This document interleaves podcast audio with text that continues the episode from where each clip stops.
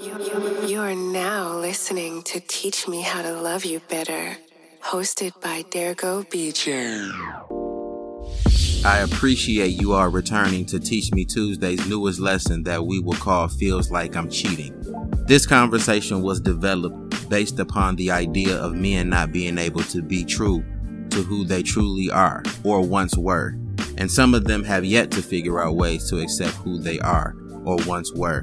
So, in coming up with this talk piece, I was able to use a parallel of my own that was befitting to this very conversation to hopefully help our men make sense of this space of our manhood. And that space is the acceptance of who we once were when it makes absolutely no sense for where we are currently. And what if I told you that you don't have to answer to anyone for your past choices outside of those who are due an apology if in fact you hurt someone with those old ways? Give me a second, we'll get into that. Today's lesson is gifted to us from Latrice Sampson Richards, who is a mental health and wellness creative who unraveled so many great points about why we feel so convicted by our past and current relationships, how we don't respect a person's privacy in a relationship, how we romanticize our relationships so much that we falsely believe that our significant others should be the last to hurt you when in fact they are most of the time the first. The idea that a person's humanity and past experiences are deemed unacceptable are the very reasons why many feel like they are cheating when they're being completely honest. And it may be because you, as the person or accuser, don't know how to accept someone for who they are simply because you haven't accepted yourself either. I hope you're ready for this lesson. So, ladies, support your sister. Fellas, sit back and shut the hell up because you and I both know that we treat each other like cheaters because we really don't understand the real concept of flaws and all. But let's get into it. Welcome to Feels Like I'm Cheating featuring Latrice Sampson Richards on Teach Me How to Love You Better.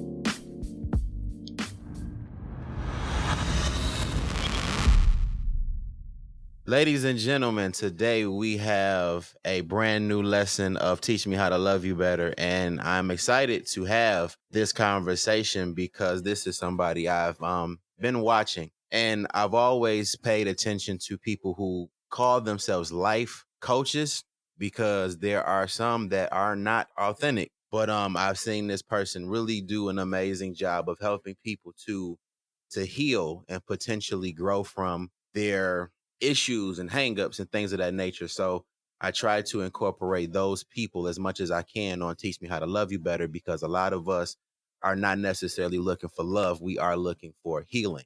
So today we have Latrice Sampson Richards on Teach Me How to Love You Better to have a grand conversation. How are you doing this morning? I am doing very well. Thank you.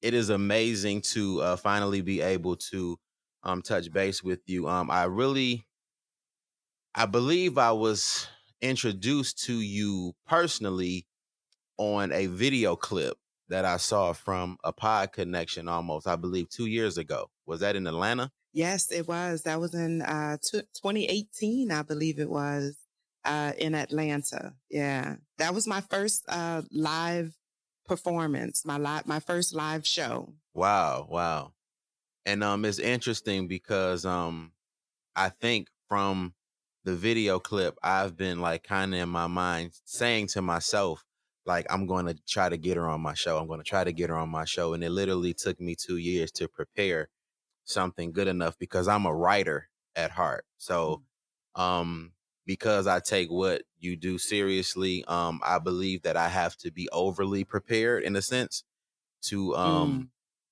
to justify your time. So um, I'm extremely grateful to uh, have you. So I would like for you to introduce yourself and give yourself the proper introduction because I want to make sure that everything that you do is um, presented well. So just take a few minutes to tell the listeners who you are, what you do, and all of the things that you're involved in.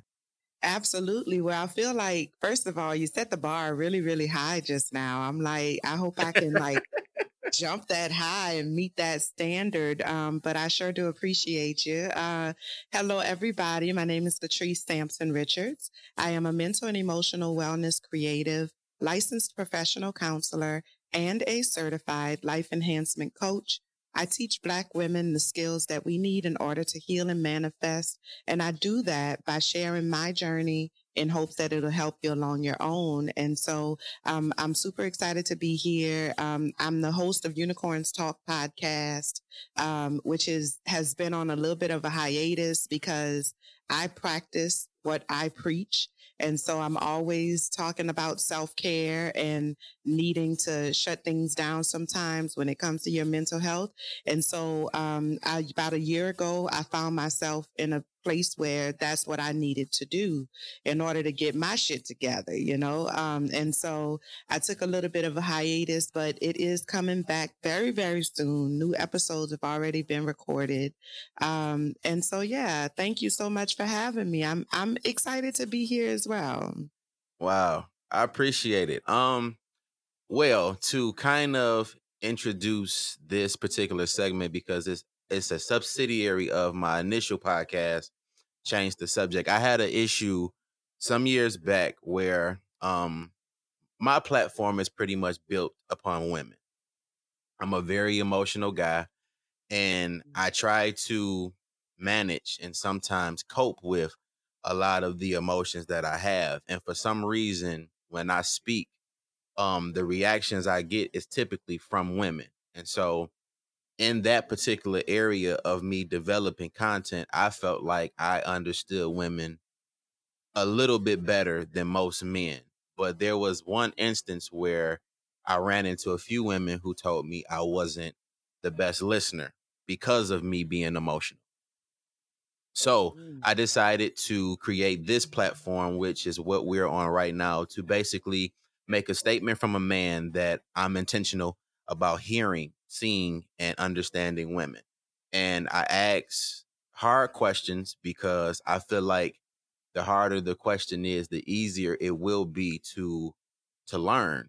Um, sometimes we have to um, put our pride to the side and actually be stupid in a space of asking a question in order for us to really gauge and learn what it is that we need to learn. So this is a very important thing for me you know, and it has been very healthy in me potentially growing a better hearing capability. So, um, since we're talking about love, what do you see or feel about love today for where we are at this very moment in 2020? Hmm. I feel like that's a loaded question. Um, you know, I think that probably the the pop culture kind of answer would be that love is in danger um, and all of that you know we have with the with the quarantine i know that everybody has heard the statistics of how many marriages and relationships have fallen apart as a result of the quarantine um, and there's a lot of different reasons probably why that is um, but i think honestly knowing what i know about human beings and what it means uh, to be human and to try to find love um, and what I know about what it takes to make relationships work. Um, I think it's more likely that the relationships that are falling apart right now probably never should have been in existence um, to begin with. And so I think, you know, when when you ask a question about like the state of love uh, right now uh, in our country, but specifically in our community, I think it's really more of a, a journey of self love than it is a journey of trying to find romantic love. I think that if more of us were uh, really understanding of who we who we are, and let let me be clear, when I say self love, I'm not saying, girl, if you loved yourself enough, then you wouldn't stand, you wouldn't take this and you wouldn't take that, or you got to love yourself before anybody else could love you. I mean, I'm not saying it in that sense. I hate when people say it like that. What I am saying is that to know yourself is to love yourself, right? And so the, the best route to self love is self understanding. And so I think that there's a lot of people who are engaging in relationships and getting married and making these commitments and starting families and things like that with people that don't know themselves. Right. And when you have two people in a relationship that don't know themselves, how can they teach each other about how they need to be loved? And I think that's why we see such a breakdown in the relationships, uh, and in terms of, you know, the longevity of relationships these days. So I think the state of love in our community really starts with the state of self understanding and being able to know yourself well enough to make relationship decisions for yourself. Mm.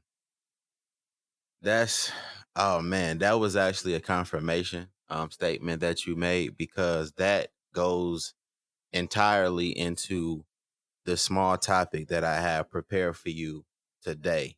But before we get to that, for you listeners, this is Teach Me How to Love You Better. This is a statement from a man to a woman um, petitioning to hopefully better understand a woman's needs, how to make her feel safe and protected and heard. And in this particular portion of the conversation, I am going to ask Latrice a question. And when I ask this question, I am going to be completely silent. And when she speaks, she gets to say everything that she feels, whether it be vulgar, profane, um, disrespectful, even. Um, the intent is for her to completely get her thoughts out. And I will not say anything until she says, okay, BJ, you can speak now. Okay. So, oh, BJ, you need I need to get my husband on this call so he can hear some of that. Listen, let me tell you, you ain't gonna cut me off. Hold on, my husband done went to work already today, but I'm sure gonna make sure that he hears that. Can you send me a clip of you saying that just so he can understand that that's what needs to happen? You know. I would definitely send you a clip.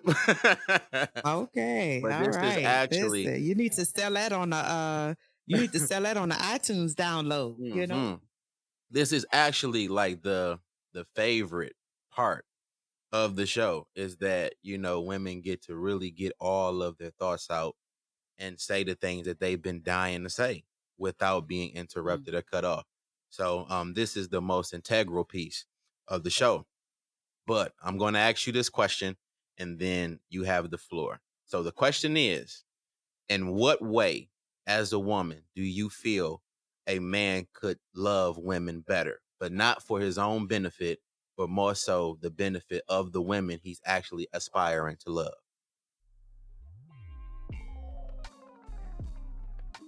In what way do I feel a man can love a woman better?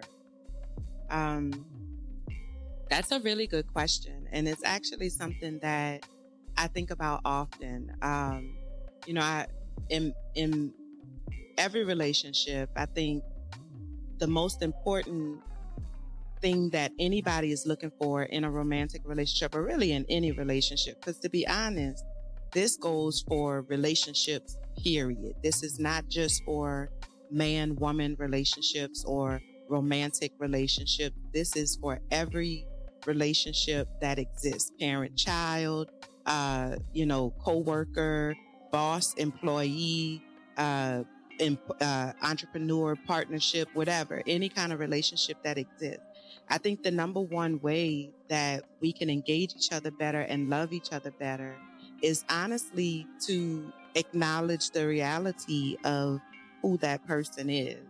Um, and what I mean by that is definitely I think we have a lot of times we come into relationships with an understanding of who we want somebody to be. Like we have this list of people that, uh, of like who this ideal person is that we're looking for. And so we set out with our list and, and we say, okay, I just need to check this off the list. I need to check that off the list. Oh, this is the check. That's the check. And if somebody doesn't meet the list, like if somebody has a quality that's not on the list, we have a tendency to like either blind ourselves to it, meaning we see it, but we don't see it. Like we, we know it's there, but we're not really going to pay a lot of attention to that because that thing is not on my list and I don't really, you know, I'm not, I don't too much care about that thing. So I'm not going to acknowledge that that thing exists. But that thing, that thing that we've chosen to put off to the side is a part of who that person is.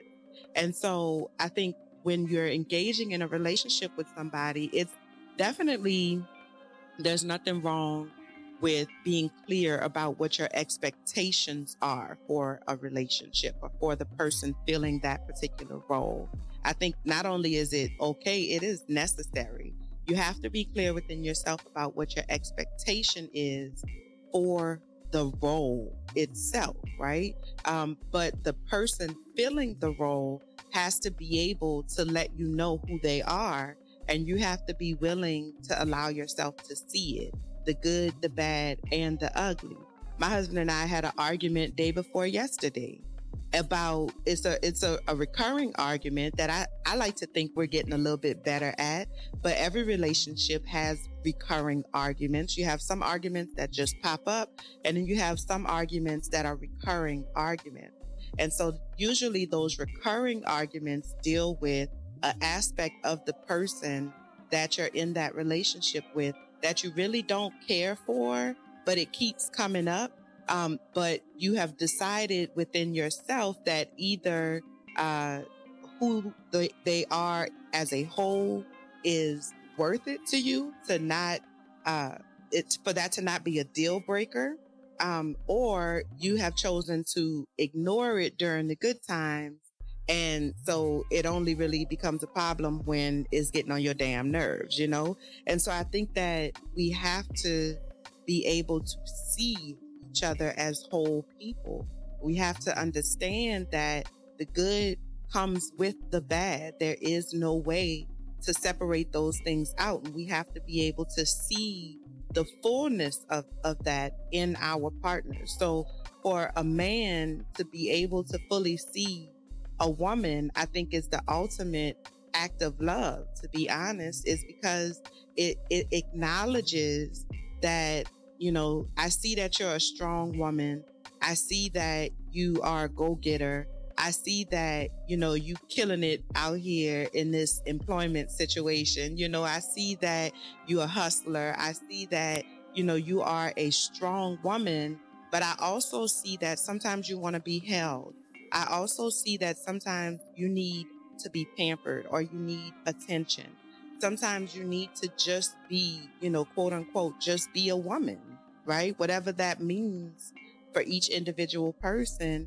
Sometimes you need to just be able to put it all down and and allow me to be able to lead you. And I can do that for you because I recognize the fullness of who you are. So I really I think it's really just, you know, allowing the person, the woman that you're in a relationship with to be fully seen and fully accepted. Acceptance doesn't necessarily mean agreement because there's certain traits that I have that my husband is not in agreement with. He doesn't, he does not like those traits. And he makes it clear to me that he does not like those traits, but he has accepted that that's a part of who I am. And it comes with being with me in a relationship. And because he is so accepting of the reality of who I am, because he really makes it clear that he sees me, want to heal those parts of me that, you know, probably cause the the things that he doesn't like about me. Because to be honest, you know, those are my reactions based on past negative experiences that I've had that I've been carrying around with me from relationship to relationship, starting with the earliest relationship with my daddy and my mama and my brother and my sister, and then the people at school growing up, and then the people at college, you know, when I was in college, like it, it, I've been carrying this trauma with me. And so uh, most of the things that he doesn't care for about me are really my trauma responses. And so those things can be relearned. Those things can be nurtured away, but it takes time in order to do that. And, um, that time needs to be filled with acceptance. So I would, I would just say you're still worth it to me, even in the face of those, um, flaws. So that's, that's my answer. BJ, you can, you may, you may speak now. All right. I really, really enjoyed your answer. And um, it really does tie into the conversation that I prepared for you. And it's also a great way to kind of put me on the chopping block because I'm using a personal experience that does go into everything that you said, even before the question um, was asked. So we're just going to go straight into what we're going to call feels like I'm cheating, right? Mm-hmm. Now, moment of transparency. When me and my lady first started dating, there was a point where we actually believed that opening ourselves to each other completely was an indicator that there was nothing to hide. So, um, we decided to allow each other to have the passcodes to our phones. Now, as an adult, I still kind of frown on that idea now because I still believe that even in a relationship, you do deserve um, a sense of privacy, nonetheless. But um, at that particular point, probably four to five years ago, this is what we decided to do.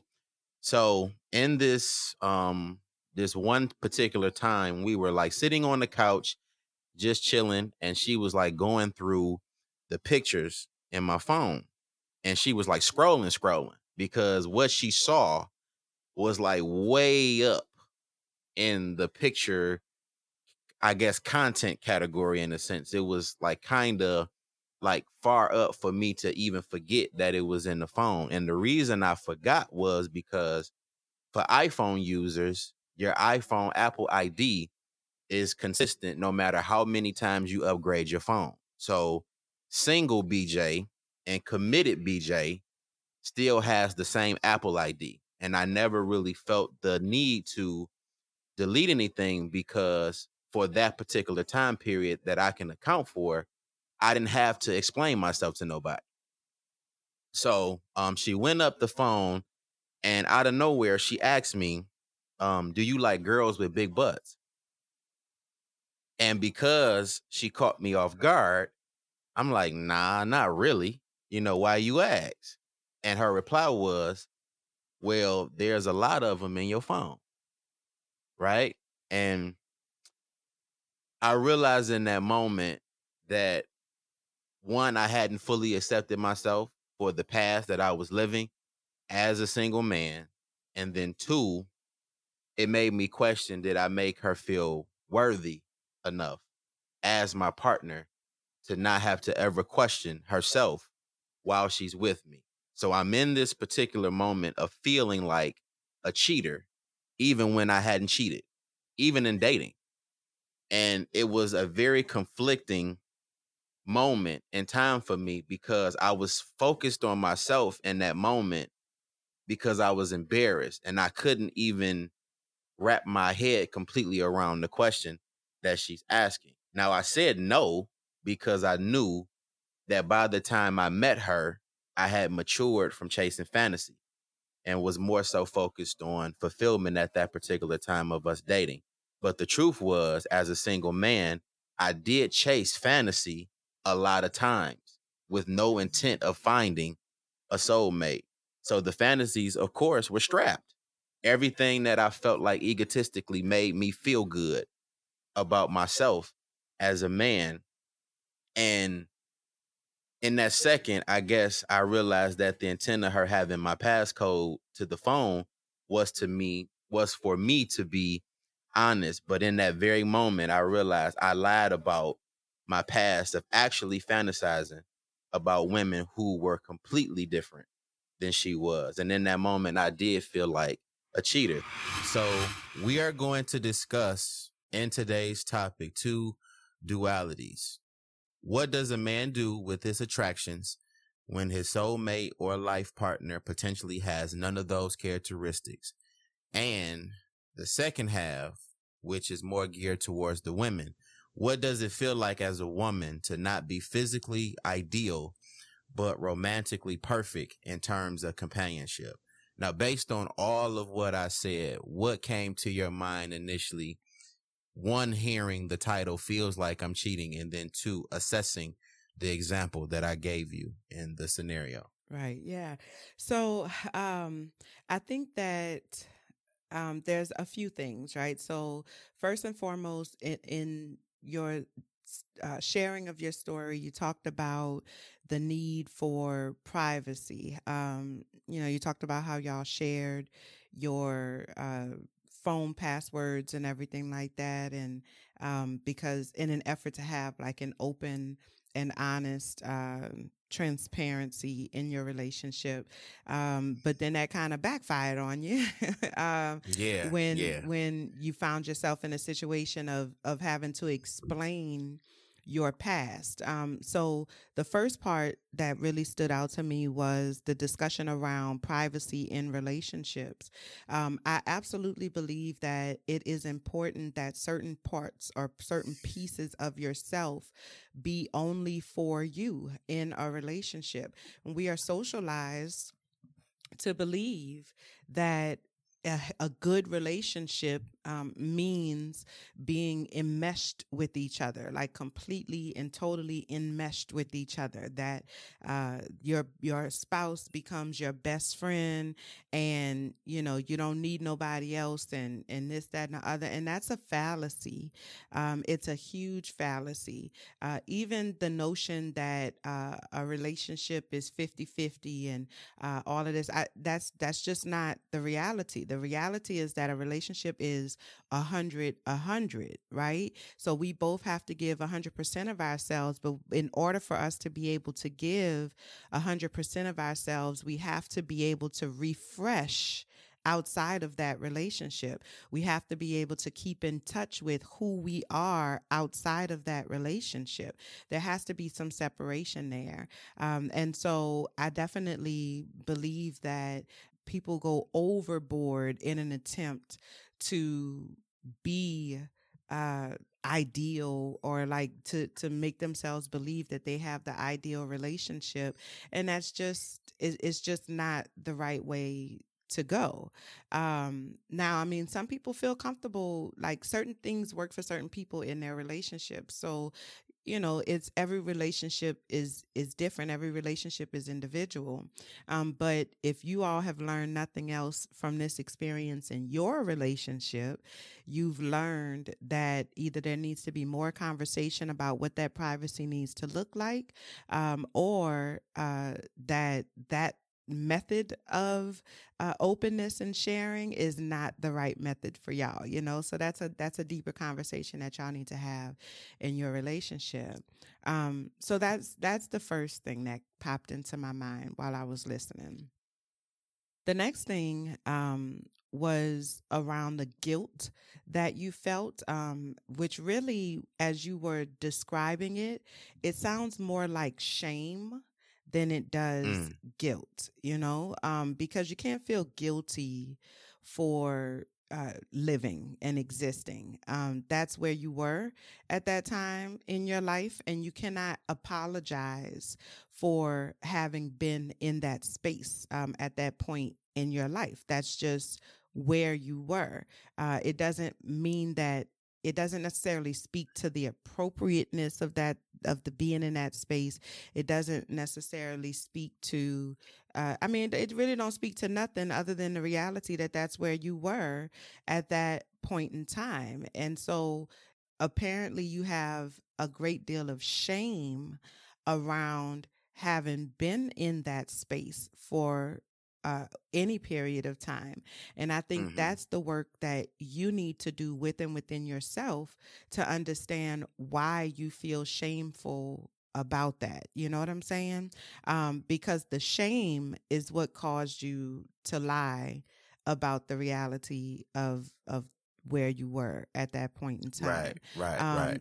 Well, not only the shame, but also it wasn't a it wasn't fair. You know, she had information that you didn't have, um, and so when she came at you with that information, um, there there was no right answer for that. Like it did not matter what you said in that moment. It was going to be a problem because just like your work is in figuring out why or what's causing you to feel shameful about having been in that place at that time in your life, her work is going to be around understanding what makes her feel uncomfortable with the fact that you like girls with big booties. You know what I'm saying? Um, I mean, when when you ask that question, uh, when you know when you said she asked that question, uh, do you do you like girls with big booties? I, the first thing that popped in my mind was, well, who doesn't? Who doesn't like girls with big booties? I'm just saying, like it's a like entire albums have been made about girls with big booties, you know? Um, mm-hmm. and so why, like, who, who doesn't that it's a loaded question. It's a loaded question. I like girls with big booties and I don't even like girls like that. But sometimes if I see a girl with a big booty, I'm like, damn, my booty is big, you know, like it's, it's just, it's just a thing. It's just a thing. Right. And it's a normal thing and it's a completely 100% healthy thing. But I think what ended up happening because this was this was like early into us dating. So mm-hmm. like this is probably I want to say almost 4 to 5 years ago. Oh, right? okay. Okay. So there's a lot of time that happened, but what I did with using the example is to build a much greater conversation because I don't personally think that she was insecure within herself mm-hmm. about potential desire or fantasy that the guy she's dating has that he's not very vocal about. I just think that sometimes in the way that we intend to present ourselves when we want to be assured of our potential partners being like focused on what we're here for. I think that in that moment, me responding the way that I did kind of distracted her from how can you put that? I feel like it was me that was the distraction from the question that she was actually initially asking. How so? Because in a sense, like, um, she's very confident in who she is. She's not the, the person who she's kind of like you in a sense. Like she gives it up for other women. She's not that person who kind of like shames or belittles anybody. But for that, that moment, when I looked at what she was looking at, it was like ass, ass, ass, ass, ass, ass. You know what I'm saying? Like yeah, throughout the entire phone. So it's like, well, damn, my nigga, like, do you feel as though with me being shaped different or with me not being completely ideal to what's inside of your phone, are you sure about what you're like looking for in me. Mm. I don't think that it was more so her questioning herself. It was more so her questioning me. Like, are you sure about what you're looking for? Because these women don't necessarily reflect anything that I have because I'm more into at this time because I'm free to do whatever I want. I wanted to like reach or ascend to things that I had never had prior to being in a fulfilling relationship. So my standards were solely based on fantasy and desire alone. There was no reason or rhyme for what I was looking for at that time. Mm-hmm. But in my mind, the reason why the shame set in was because I didn't yield anything from that.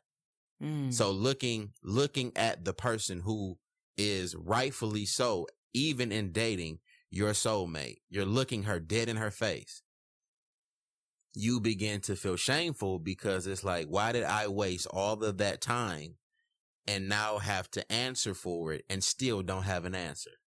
Well, but it wasn't a waste of time, you know, and, and you do have an answer in terms of um, you you had to go through that phase of your life. You had to go through that that time period where um, you were searching for what made sense for you, and you know because of whatever reason, socialization or conditioning or peer pressure or rap and hip hop, you know what I'm saying? Like for whatever mm-hmm. reason that was what you believed you were supposed to be going after. And so as you set out on that journey to try to find that, um, or to try to like make that your thing, you became more and more aware that that really wasn't your thing, that that wasn't the thing that you right, was looking right. for. And so that if, if you had not gone through that time period, then you would not have ever gotten to the place where you be like, man, fuck that. I ain't doing that shit no more. This is some bullshit. I don't like that shit. Right. You know right. what I'm saying? Like Right. you, you had to get to that place in order to get to this place, to get to the place where you are now. So I, I just, I honestly, I really believe that there is a lesson in every experience. And some experiences we have to dig a little deeper to find that lesson, but the lesson is always there um, for those who are open to receiving it, for those who are open to seeing it um, and acknowledging it.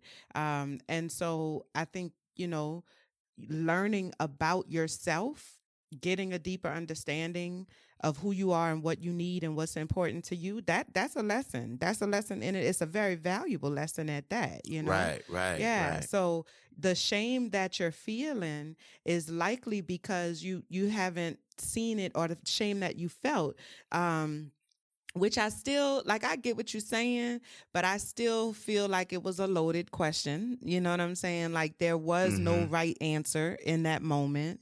Um and as confident as she may be cuz I'm I'm very confident in who I am. I'm very confident in myself. I'm I myself am a plus size woman and I got a big booty, you know what I'm saying? And I'm I'm I'm pretty. I definitely believe I'm pretty. Um, you know, I love my hair. I feel like, you know, I, I'm just I think I'm a hot piece. You know what I'm saying? I'm a hot piece. Facts, Uh, facts. I'm very confident in myself, but I do have certain things about my body or certain things about the way I um, show up in the world, um, like physical things that I have absolutely no control over that I don't really care for. And sometimes, some days, not very often, but every now and then those things get the best of me and I feel less confident in who I am or or not necessarily who I am, but I feel less confident in my appearance, you know? And I need my husband to reiterate to me that I am sexy, you know, and and I need my husband to make sure that I that I that he communicates to me in clear language that he is still physically attracted to me, that he's sexually attracted to me. Um, even though like my logical mind knows that, like I, I don't question that. I never Mhm. necessarily need to question that, but sometimes I need to hear it. I need Right, to hear right, it. You know what I'm saying? Right. And so, for whatever reason, it doesn't matter how confident any woman or any person may be overall, everybody has moments where they don't feel like themselves. Everybody has moments where the the parts of themselves that they don't necessarily care for are exponentially highlighted in their mind Mhm. you know and that's just i mean that's just that's the human experience that's a part of the human experience and so in that moment whatever it was for her that's buried you know deep deep deep back back back within because if you don't have a big booty and you find out that your dude got all these pictures of these girls with big booties then that's gonna make you be like okay well especially like you said y'all was fresh in a relationship you know what i'm saying um Mhm. i mean that who it very very few people would not be triggered by that so it was the the the conversation it was a setup you know what i'm saying it was a setup it wasn't there was no right answer in that moment um because if you would have okay, said okay. yeah then it would have been like well so but i don't have a big booty so why so it didn't matter it didn't matter what you said it was a setup okay, I got it. I got it. yeah Okay. So this is why this setup, well, me using that example, um, is a perfect setup for the conversation because in feeling like a cheater, there are so many different ways that we develop the characteristics of a cheater by trying to prevent looking like a cheater. Mhm. And I'm saying this because, um, just in sticking with the initial example, um, and saying that I don't like girls with big butts is still a lie because at a time that was the truth. right So like you trying to cover your tracks in certain ways to pacify the potential hurt that you can cause a person, um, is still very much an untruth. And I wanted to use me personally so that men that are listening can hear me personally growing up in an episode because whether or not she liked my answer, she still deserved the truth. Yeah. Right. Yeah. So, um, I was able to learn that and sitting with that situation. Um, and sometimes what I wish for is a do over because now my maturity would have shown more in how I answered the question. Because what I truly meant to say is that despite my entrance once being centered around the girl with the big butt, it doesn't distract me from your beauty and being, mm. which is the truth. Yeah. Um, but to a woman, it potentially could sound like some bullshit because mm. in her mind, hypothetically, she caught you up. So without mm. realizing it, I den- I denied a piece of who I was mm-hmm. because I don't know if that fantasy will ever even exist within me again. I don't yeah. know if it's going to come back or not. But in that moment of the past, I felt like I had to protect her from my past, which, which is essentially a part of cheating. Yeah. You don't want to confess that this is something that still has a hold on you, even though or even after the reality of you being it, you being the one, you being the, the standard. Like you still don't necessarily feel comfortable about accepting the shame that you feel about certain things that you've done in the past. So how can men be honest about what they are without shame when a huge part of our responsibility to a relationship is to protect their woman's feelings? That's not your responsibility. I think oh, it that's, isn't. Oh, that's okay. where that's where a lot of the confusion lies. Is that you know we have this idea, like I was saying before, we have this idea that, you know, our spouse or, or the person that we're in a relationship with is supposed to be, you know, like our our savior like this is supposed to be the one person in the world that never hurts my feelings. This is supposed to be the one person in the world that you know just i, I know hands down that this person is never going to say or do anything to hurt me and this that and that's just it's not realistic and it's not fair.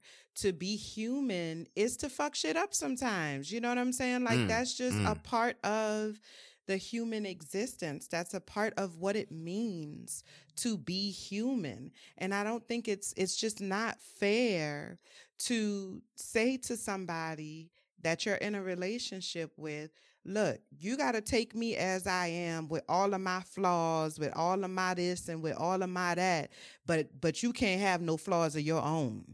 You can't never mm. fuck up. You can't never do the wrong thing. You can't never say the wrong thing. But if I say the wrong thing or do the wrong thing, then I need you to be understanding and you got to take me as I am. Yeah. and that's what that. we, that is, that's the expectation that we set for people in relationships. That's mm. bullshit. It's not realistic. How are you going to ask them to accept you as is and you're not willing to accept them? Okay, okay. The reality is that people fuck up. People make mistakes. People sometimes get in their feelings. People sometimes get in their own moods. Sometimes people have a bad day. Sometimes people are callous. Sometimes people are not thinking. And sometimes people have a very hard time seeing or understanding other people's points of view. This yeah. is the reality of the human experience. That's mm. just what it is. And so to make a decision for yourself to be in a relationship with another human, doesn't matter what type of human that is, right? But to make a decision within within yourself to be in a committed relationship with another human is to accept the reality of their humanity and that they're not going to get it right every single time. I think what matters though is is two things, two things that that matter the most and those are the things that we really need to be paying more attention to that we often, you know, it often gets lost in the sauce, you know? The first thing is the intent. Intent mm-hmm. matters. Somebody can hurt your feelings even if they didn't mean to.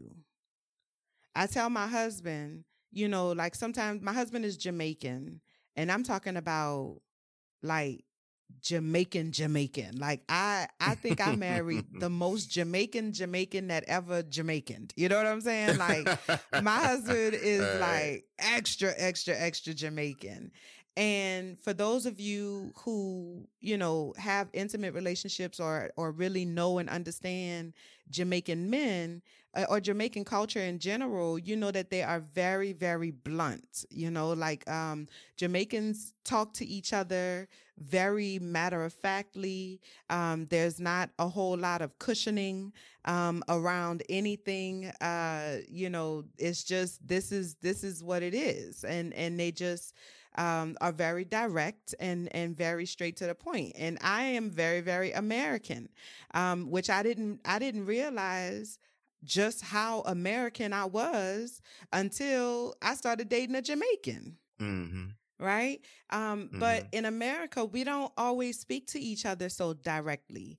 Um, there's a good bit of buffering that tends to take place in in our communication with each other, you know. And so it was a massive, massive adjustment for both of us because I kept telling him, nigga, what you're not going to do is keep talking to me crazy. Like, that's what you're not going to do.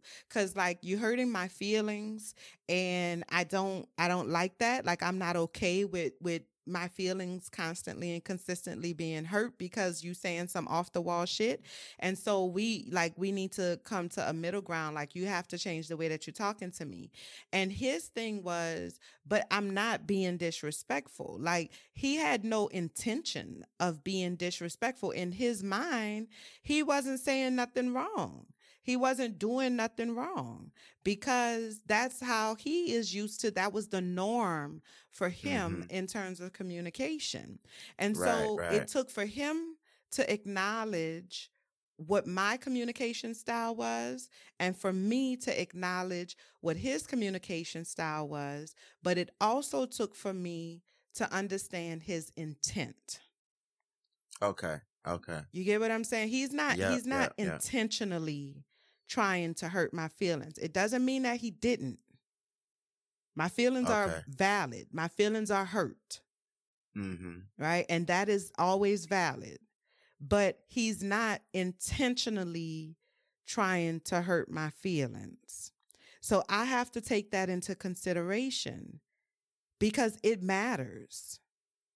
It's one thing for somebody to be like, you know, intentionally pushing on your pressure points and intentionally right. saying and doing things that they know are going to hurt your feelings. That's malicious intent. Right, right. Okay. That it's a whole other thing for somebody to accidentally keep rubbing up against something or for somebody to just be like in the course of who they are and and rub up against something. That's a whole different thing right? And so i had to recognize sense. like he's not intentionally doing this but he is doing this. So how do we find a middle ground? Well he had to soften up a little bit. He had to be a little bit more aware of how he was speaking to me and the words that he was using and the tone and things like that. Like he had to soften up but i also had to toughen up a little bit and I okay. had to like really be able to decipher how much of this is just like the Jamaican in him. You know what I'm saying? Like how much of this is just who he is and how much of this is like, okay, nigga, I need you to change this shit. You know what I'm saying? Like, right, right, and, right. and I had to toughen up.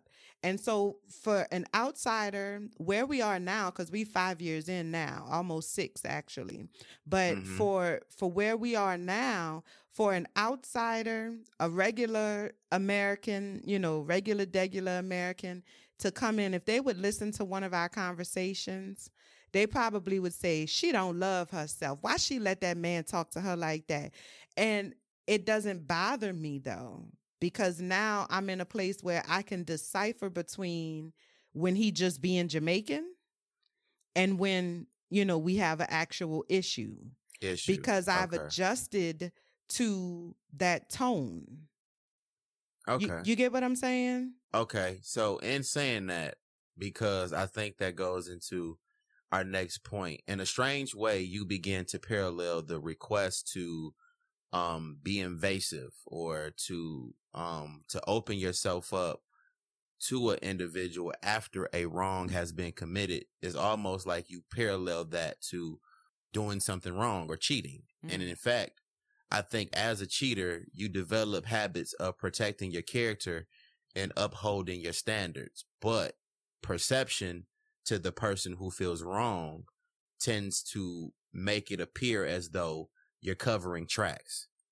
Right. Mm-hmm. So crossing your T's and dotting your I's begin to develop a characteristic of someone being sneaky, not because they're hiding anything, but merely to provide um, responsibility to why it is I do what I do. And it's hard because even in sticking with the thing for men who feel as though they do things that make women feel uncomfortable, instead of correcting themselves, they try to correct the issue.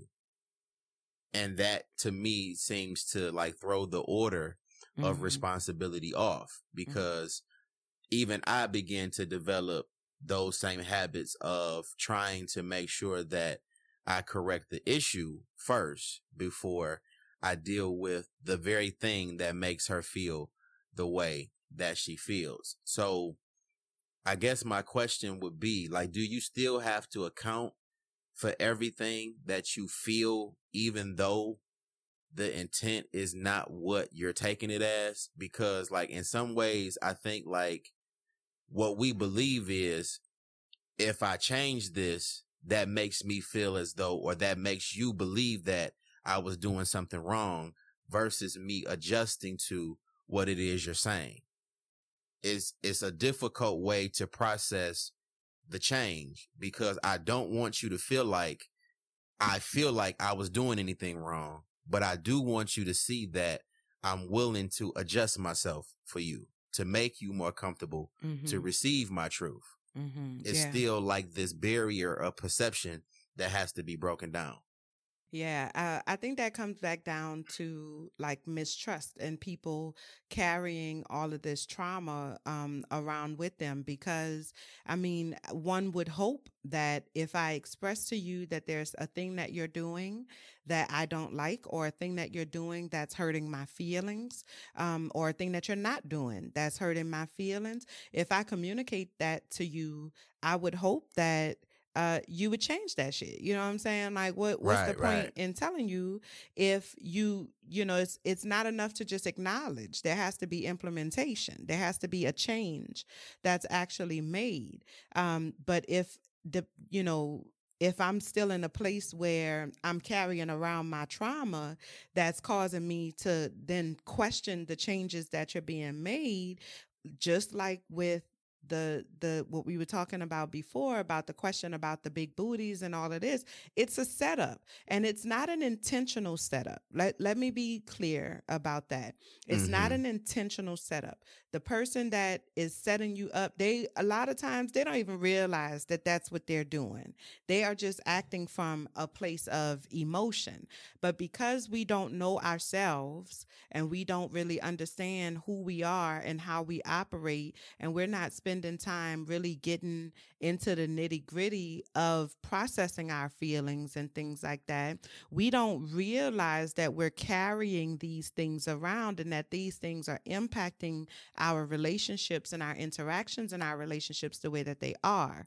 So the person on the other end, probably eight and a half to nine times out of 10, they don't, they don't realize that they're setting you up. You know what I'm saying?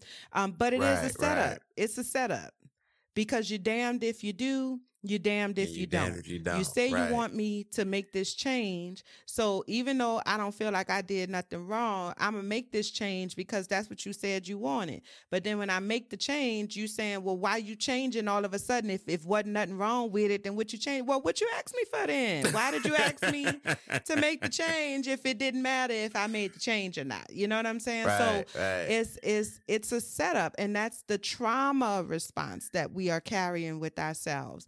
Because at somewhere, at some point in that person's life, I'm willing to bet money that they attempted to communicate how they felt about something to somebody, and that person either disregarded their feelings, did not acknowledge their feelings, likely repeatedly Likely mm-hmm. this happened more than one time from the same person or more than one time from several different people that was just like the same person because it was just a different face. You know what I'm saying? Same person, different right, face. Right, right. Um, and so their experience has taught them that people don't care about your feelings, that people don't care about what you want or what you need in a relationship. And so if somebody actually does care and is actually doing something other than what you are used to people in those situations doing, then that's cause for suspicion. Because why would they do that? Because people don't care. Right, right. You get what I'm saying? So, so that's yeah. that's the trauma that's dragging that relationship relational trauma with you into all of your relationships. And that's a personal issue. That's a that's an individual thing that needs to be healed. Okay. So in this because we have to get to the women mm-hmm. um and detailing the women and how they respond to um the examples that we gave what should a man do when he knows that the person that he ends up with is not ideally who he's used to being with. What can he do as a man to affirm who she is and what she is to him so that there is no like mistrust or disconnection between the two of them while they have to coexist with each other? I think the first thing is to just be honest you know, to be honest with themselves and to be honest with their spouse. And that doesn't mean that you have to highlight every chance you get that, you know, you know what, baby, even though you ain't got no big booty, I still love you though. Like that's not that is not it. right, you know right. I'm saying? That's not right. that's not how we want to go about doing that. That will not be productive at all. Um, but being honest about the things that you do love about that person, you know, making sure that uh, your spouse, your partner knows that these are the things that I am attracted to about you. So you don't need to highlight the differences between, you know, like you don't need to highlight what that person does not have. That just calls attention to it, right? Mm-hmm. Highlight the things right, that right. they do have that you genuinely, honestly are attracted to. So if your girl don't have no big booty and you still find her sexy, what why? Why do you find her sexy? Like if you see her in a nice outfit, you'd be like, damn, babe, I love, you know, I love when you wear dresses like that. I like the way that that color bounces off your off your skin or uh, I love. I had one dude tell me one time that he loved the way I dress. Mm. This was before I met my husband. He told, which my husband, you know, too, but I'm just saying, before I met my husband, he he told me that he was like, man, it's like I love the way you dress. And I was like, for real? Cause I felt like, I mean, you know, I be getting cute or whatever, but I, at that time I was still figuring out what my style was and stuff like that. And he was like, no, it's like, I like how you, you know, you take chances. He was like, and you always look well put together and you kind of do your own thing. He was like, and I love that. Like, cause, cause it's just you, like you just comfortable being you. He was like, man, I think that shit is so sexy. And I was like, well, damn. Okay. You know what I'm saying? Mm like, all right. Cause I realized right, right. when That's I thought dope. about it, every every you know if, if he would sleep over or whatever i'm getting dressed for work the next morning he would watch me get dressed he would watch me pick out my clothes and i never really paid attention to it until he said that you know that's interesting because um even as a man now because you know me and my lady are going on like four four years now mm-hmm. And I realized that like I probably took a lot for granted in that sense of believing that I wasn't doing enough because I am the like touchy feely, the always making sure that you know I'm paying attention type guy. Mm-hmm. But I mm-hmm. don't do it in a way that makes you feel as though I'm paying you a compliment I always do it in such a way to make it seem as if you're doing it for something other than me. Mm. Right.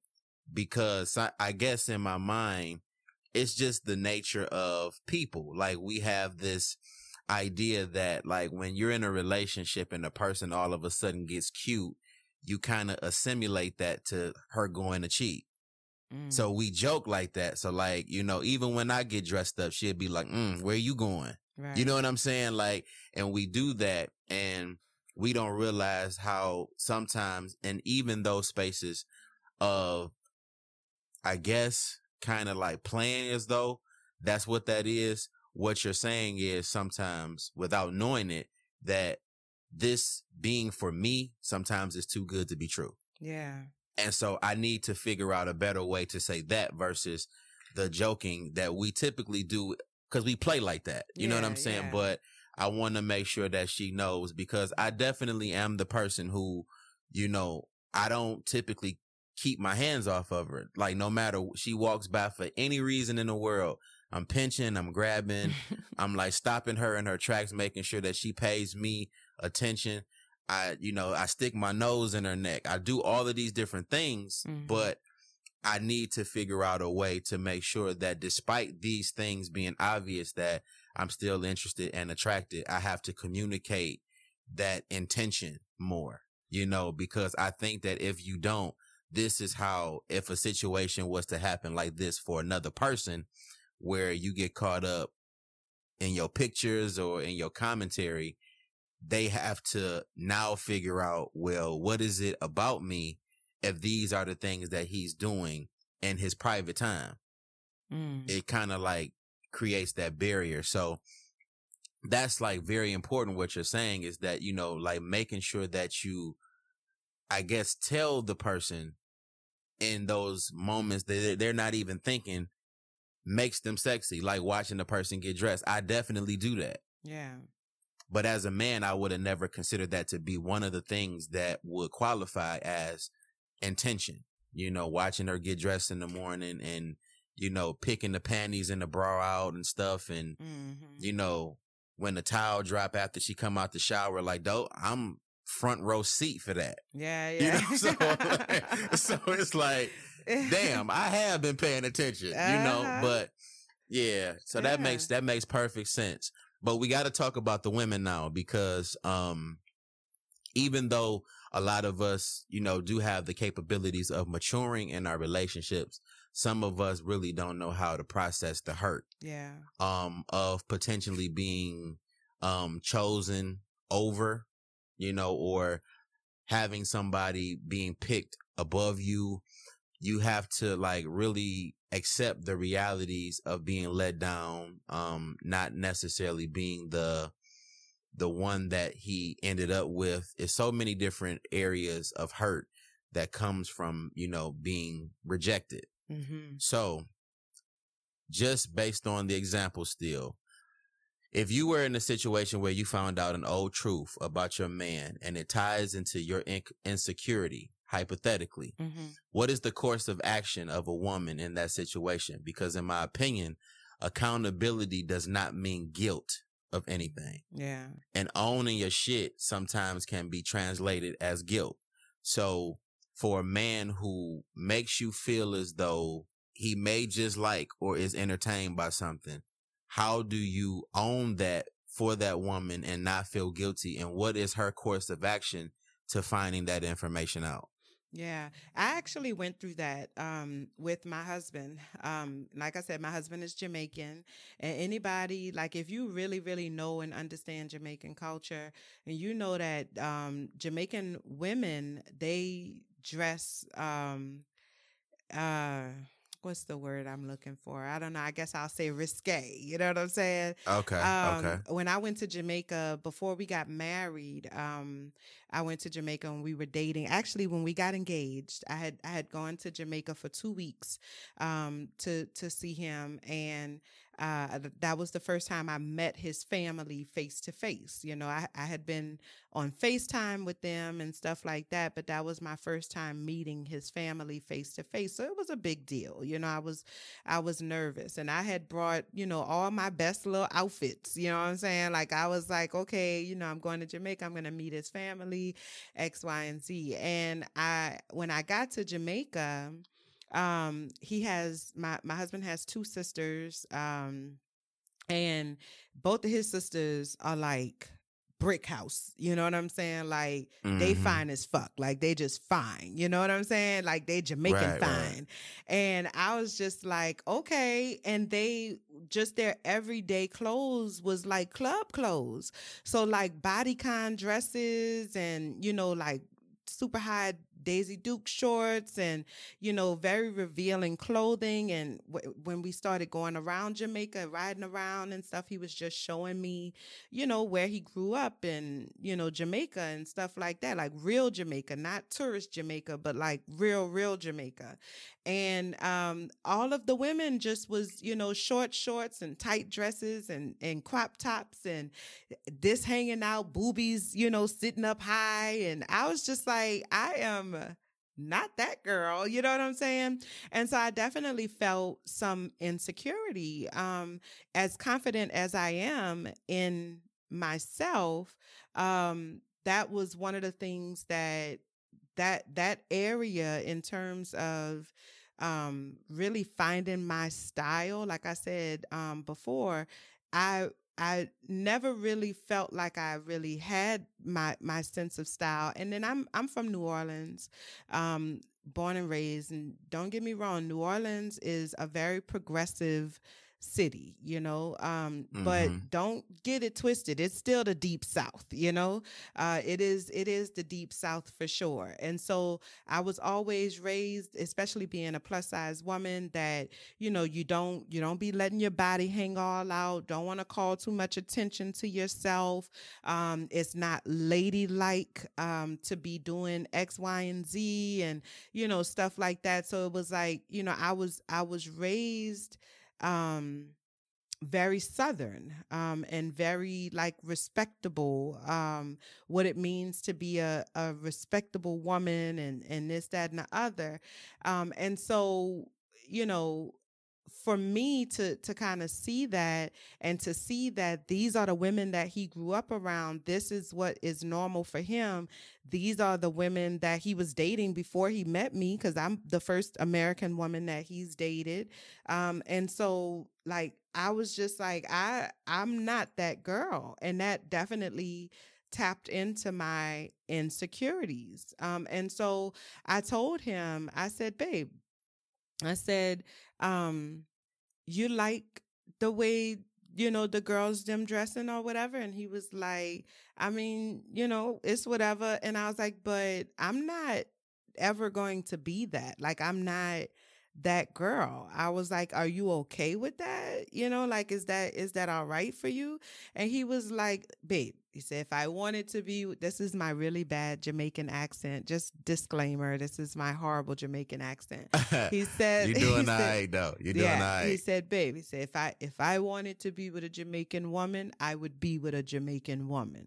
And I was like, Are you sure? You know, like, cause I know sometimes niggas be saying shit just because they don't be wanting, like you said, they don't be wanting to hurt their girl I mean. feelings. That's you know what, I, am saying? That's what I mean. Yeah. Right. And I'm like, Are you sure? Like, cause I'm for real, for real. Like, that's not, I'm not that girl, you know? And he was like, Babe, he's like, I don't, you know, that it that, that doesn't matter to me. It's like, I like you because of X, Y, and Z. It's like, I like the way you dress and, and this, that, and the other. And so, you know, that was, that was a struggle for me, um, to kind of find my place in that, um, and to, to find my comfort level in that. Um, and for me, the way that I was able to process that, of course, it was helpful for my husband to who which he wasn't my I mean he actually proposed to me a couple days later um and that was really nice you know? But um it was very helpful for him to just without a shadow of a doubt reaffirm to me that he is attracted to me as is and that you know who i am is sufficient for him um, so that was very very helpful indeed but the other side of it was honestly me having to understand why that made me feel so uncomfortable. What about that? What like what was that tapping into? Where was that insecurity really coming from for me? Um, because it was deep, you know, like it was, it was really deep. And so I had to understand where that was coming from for me. And that's how I got into the whole, you know, socialization and, and realizing that like I was always conditioned or like it was just always really bred in me to not call too much attention to myself and that it's not ladylike to do certain things or to wear certain clothes or you know you don't want to you can't be hanging all out my mama always told me um you could be you could be big but you don't have to be trifling and mm. that was one that Mm-mm-mm. that has always, always stuck in my mind. You could be big, but you don't have to be trifling, which I, I think is a thing. I, I'd still yeah, hold true to that. you know what I'm saying? Like I still hold true to that today. But what has changed is what my idea of what trifling looks like. Right, right, right. You see what I'm right. saying? Like my understanding, my perception of what trifling looked like because as we got deeper into our relationship and uh, now we live in South Florida. We live in Fort Lauderdale, um, Miami area, which is fully like very heavily populated with the Caribbean. You have all parts of the Caribbean are um, represented here, and that that freedom in in terms of loving your body and and you know this is the body that I have, and so I'm just gonna make the best of the body that I have, and and being able to wear clothes that make you feel sexy and things like that. That's a Caribbean thing. That's not just a, a Jamaican thing. This is the body I have, and this the body you're gonna get.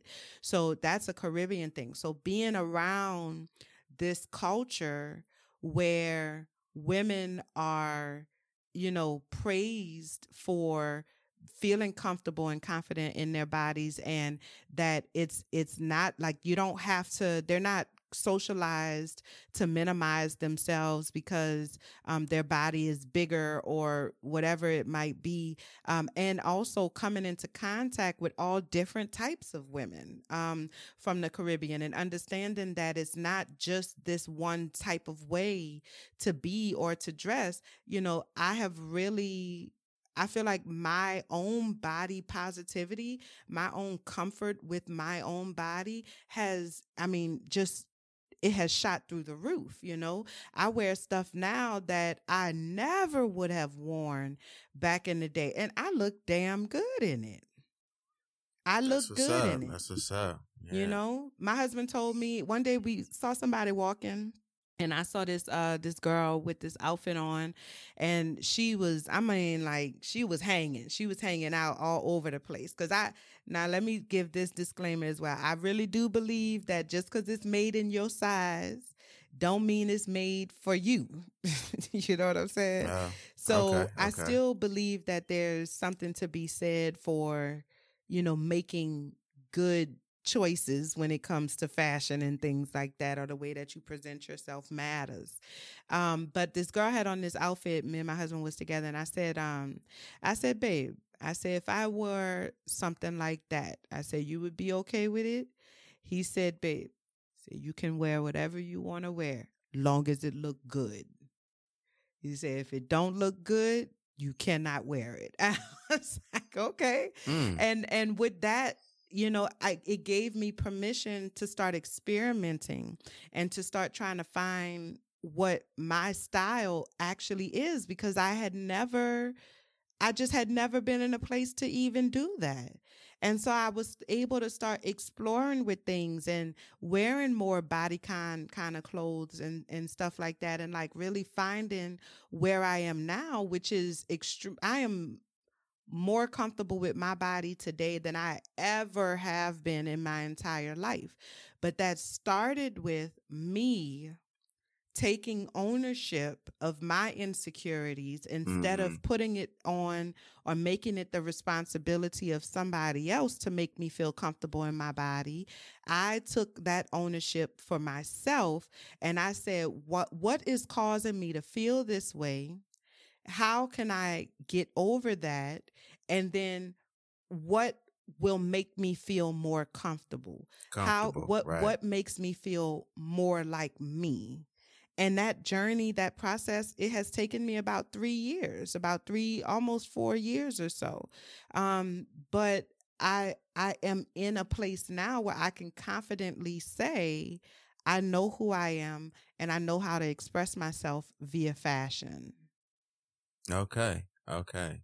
So instead of using the opportunity to, um, I guess attack or bash the man for his truth, you took an objective approach and looked at yourself and said, well, what is it that makes me feel this way? Mm-hmm. Um, how do I process what I feel without incriminating or making him feel guilty of anything and then having a positive conversation about those things. I think that that, that says a lot because a lot of men, and I may be speaking for a small few because some niggas are pieces of shit. We ain't gonna Mm-hmm. act like that's not the truth, but Mhm. I really do feel as though a lot of men feel like cheaters because they haven't found a constructive process to utilize in explaining a lot of the things that led them to become the person or the individual that they are in the moment of finding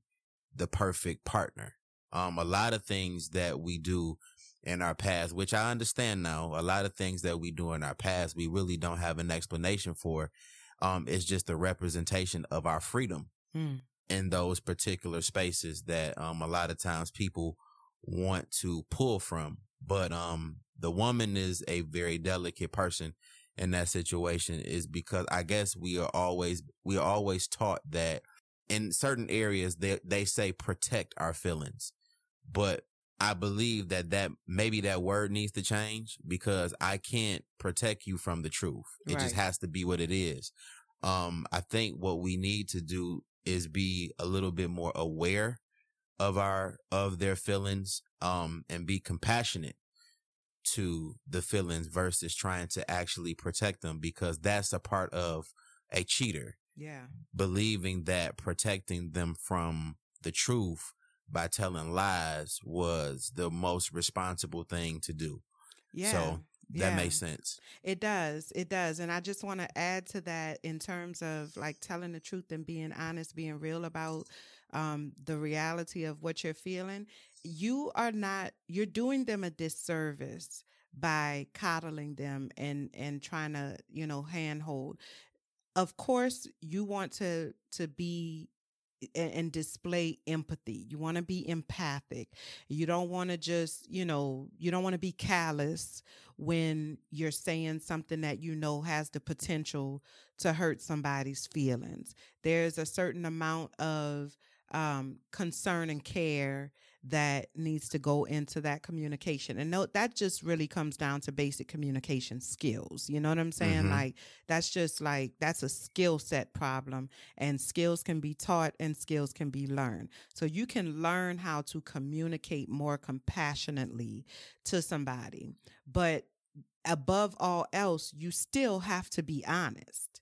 You still have to tell the truth because the truth is where the growth happens and the, and Right, the right. lies is where the destruction takes place.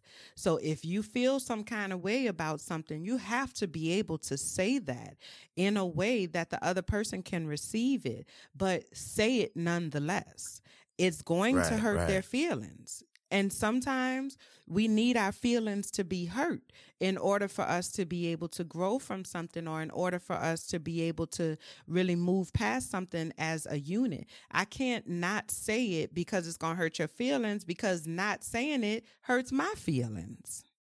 Mm, You see Mm, what I'm saying? So point. so now Great I'm point. choosing your feelings over mine. right, right. But either way it goes, somebody ain't going to be happy. Somebody at least if at I all. tell you the truth, if I if I'm open and honest with you about whatever my reality is, once you process those hurt feelings because that other person has the responsibility to process their feelings. So once you process your hurt feelings, the truth is out there now and we can come together as a unit as a team and figure out how now how do we move past this? How do we, what's the workaround here? What is the compromise here? Because now it's all on the table. So it's like ripping off the band aid. You know what I'm saying? It hurt mm-hmm. when you first rip it off, but then after you rip it off, you can assess the wound and figure out what's the next steps. Okay, so we are pretty much covering everything that I initially wanted to ask, but um we're close to wrapping up and I have two more things to discuss with you. Mm-hmm. It's two more questions. Um the first one I'm going to ask is when we discuss the physical in a relationship, we are typically discussing sex, mm-hmm. never considering that there is a question of being attractive that plays a part of a physical part of a relationship. How much emphasis should we place on attraction when we find out that we're interested in another? Because I think that like the communication is, oh, I'm ready to partake in you more or less than this is what I want you to know that I see in you. So how much does attraction play in that part of being interested in another person? You're talking uh, about purely physical attraction?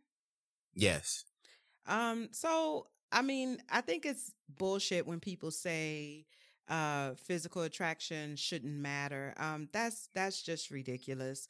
Um of course physical attraction matters. Um now it it shouldn't or it doesn't need to be the only thing that matters and i think that's where a lot of us kind of get caught up is because we get so wrapped up in the physical that we don't ever really get to anything of any real substance. But physical attraction absolutely matters. I have to look at you. I have to want to have sex with you. I have to want mm-hmm. you to mm-hmm. touch me. I have to want, you know, all of those things. So physical attraction absolutely matters. Um, in in any type of romantic relationship um but i think it it needs to matter to the extent of um like doable um and i know that that sounds right, real right. fucked up but but that's just the reality um is this doable um because the I know it's very cliche, but it is the truth that uh, attraction, physical attraction can grow from emotional attraction. When you are really connected to somebody, listen, I I dated this dude before I met my husband, the same dude that told me he liked the way that I dress. If you was to look at this dude, you would be like, girl, what in the fuck? You know what I'm saying? Like he, he wasn't, he wasn't, I didn't think he was ugly. I actually thought he was cute, but he definitely was not traditionally handsome. You know what I'm saying? He, mm. he, my hmm. husband is extremely handsome. Um, my husband is, I mean, like tall, dark. You know, my husband is extremely handsome. And most of the guys that I had dated before that guy was extremely handsome, you know? This guy, he was short. He was like me. We was the exact same height. You know what I'm saying? I'm five four and a half. We was the mm-hmm. same height. He might have actually been a little bit shorter than me. He was super, super skinny. You know, like he just he was not traditionally what you would think of as sexy, you know? But there was a chemistry between us that it, I just cannot even describe. There was something about how he showed up.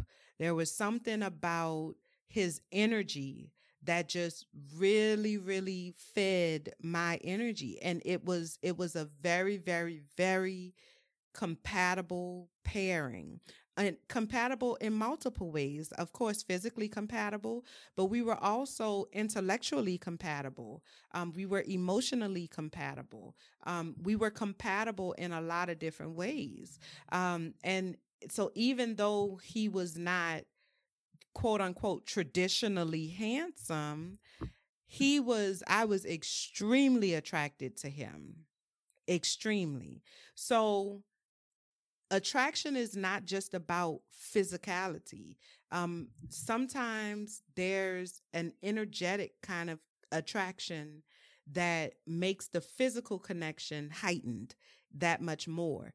But if all you're focused on is the physical of someone and never really giving yourself an opportunity to be open to all of the other different types of attraction that exist, or that has the potential to exist between two human beings, then you're shutting yourself off from the potential of great really really fulfilling experiences and or relationships he was an mm-hmm. experience in my life. He wasn't a relationship you know what i'm saying? Like he was he was a, a long-term experience you know what i'm saying? But an experience nonetheless.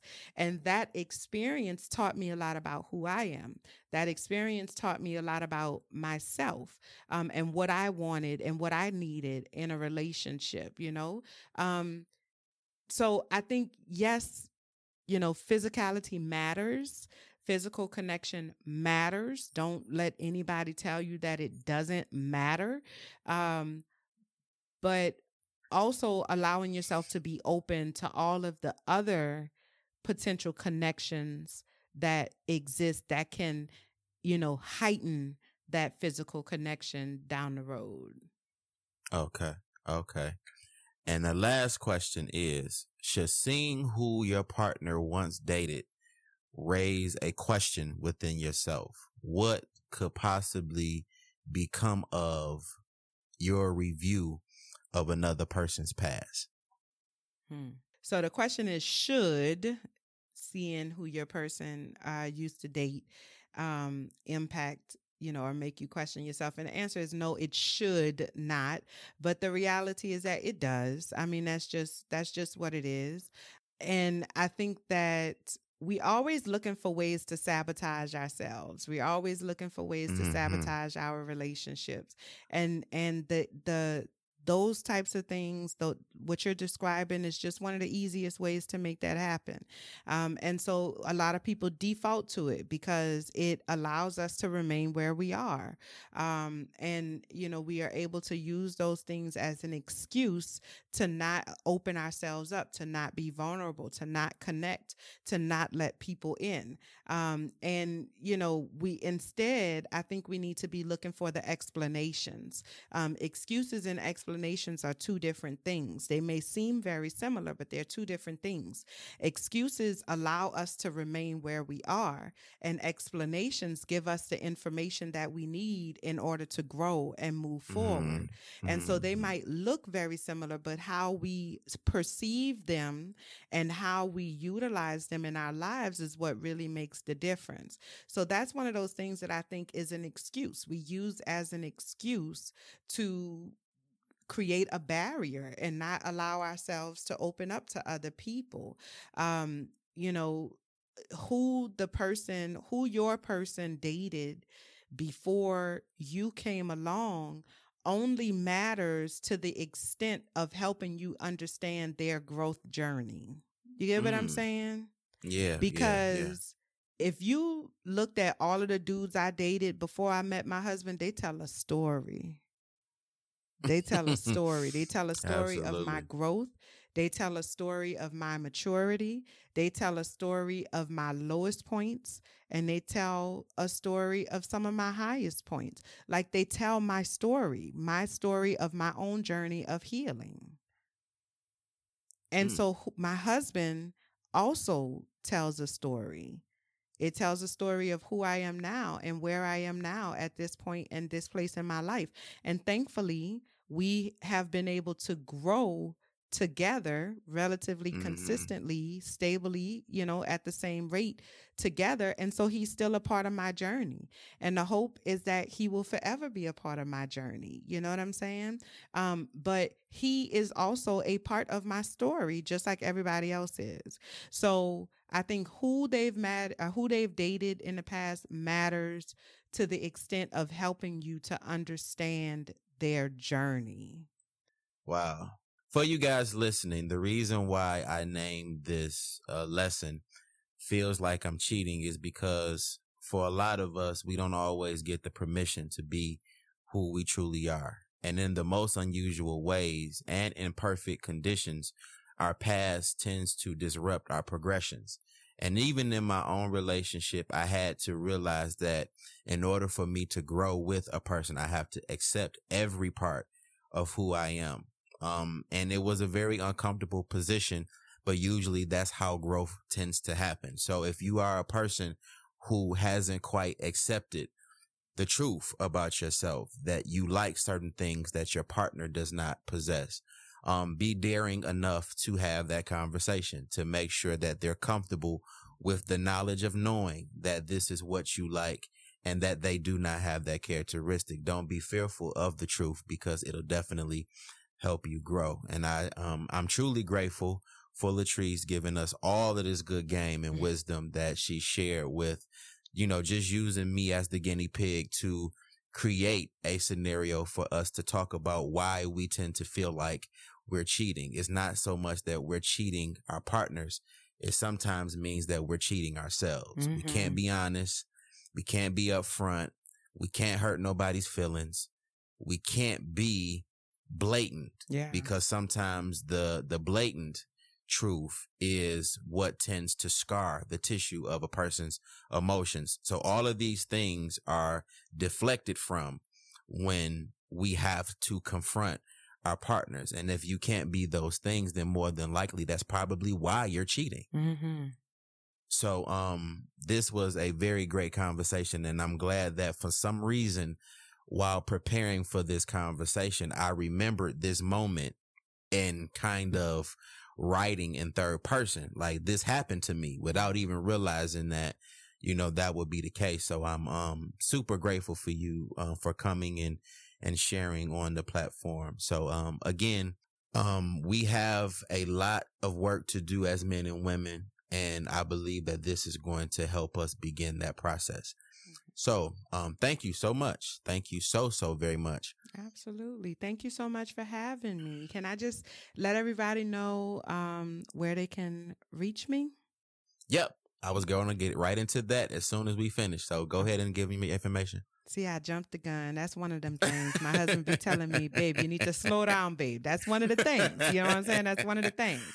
Um, so first of all, thank you so much for having me. Um, I, I really do appreciate and I hope that I lived up to your expectations here today. Absolutely. Um, Absolutely. So uh, once again, everybody, my name is Latrice Sampson Richards. I am a mental and emotional wellness creative. I always like to say I'm a creative that just so happens to be a therapist. Um, so I'm mm-hmm. like the mm-hmm. homegirl that uh, actually knows what she's talking about.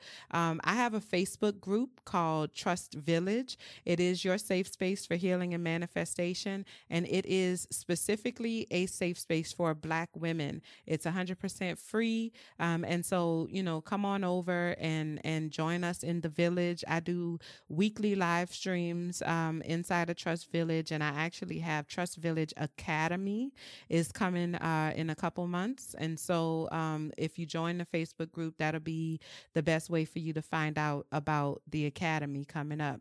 You can follow me on Instagram Instagram at Latrice Sampson Richards um, and like my Facebook business page at Latrice Sampson Richards as well.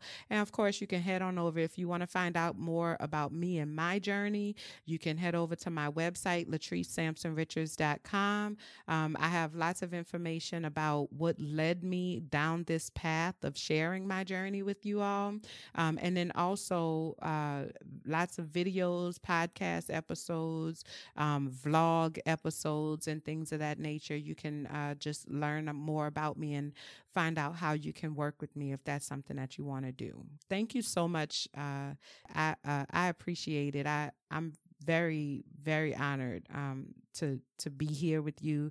I admire what you do as well, um, your openness and your vulnerability. Um, I think that more people, not just men, but more people mm-hmm. um, need to be able to embrace their vulnerabilities and be able to acknowledge um, their areas right. or, of uh, or opportunities for growth, as I like to call them.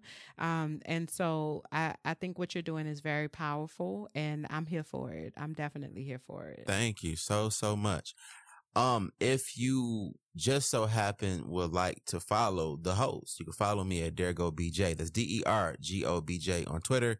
It is the subject change on Instagram. I do have an email address that is loveletters115 at gmail.com. And I do have a hotline for change the subject, my primary show, but because this is very much a part of that show, you can also send your questions, comments, and show topic suggestions to that hotline. Um, send a text or any kind of communication that you would have at 313-652-0220. Let me know what your thoughts and comments were about this episode that we're going to call Feels Like I'm Cheating. Hopefully this will help you to grow a much better perspective in how to channel your energy and feelings within your relationship for those things that you don't necessarily feel as though you live up to in terms of your partnership. Um, I truly enjoyed this conversation and I hope you did as well. I'll see you guys in two weeks with another episode. Well, no, we call these lessons. I will see you guys in two weeks with another lesson of Teach Me How to Love You Better. Peace and blessings.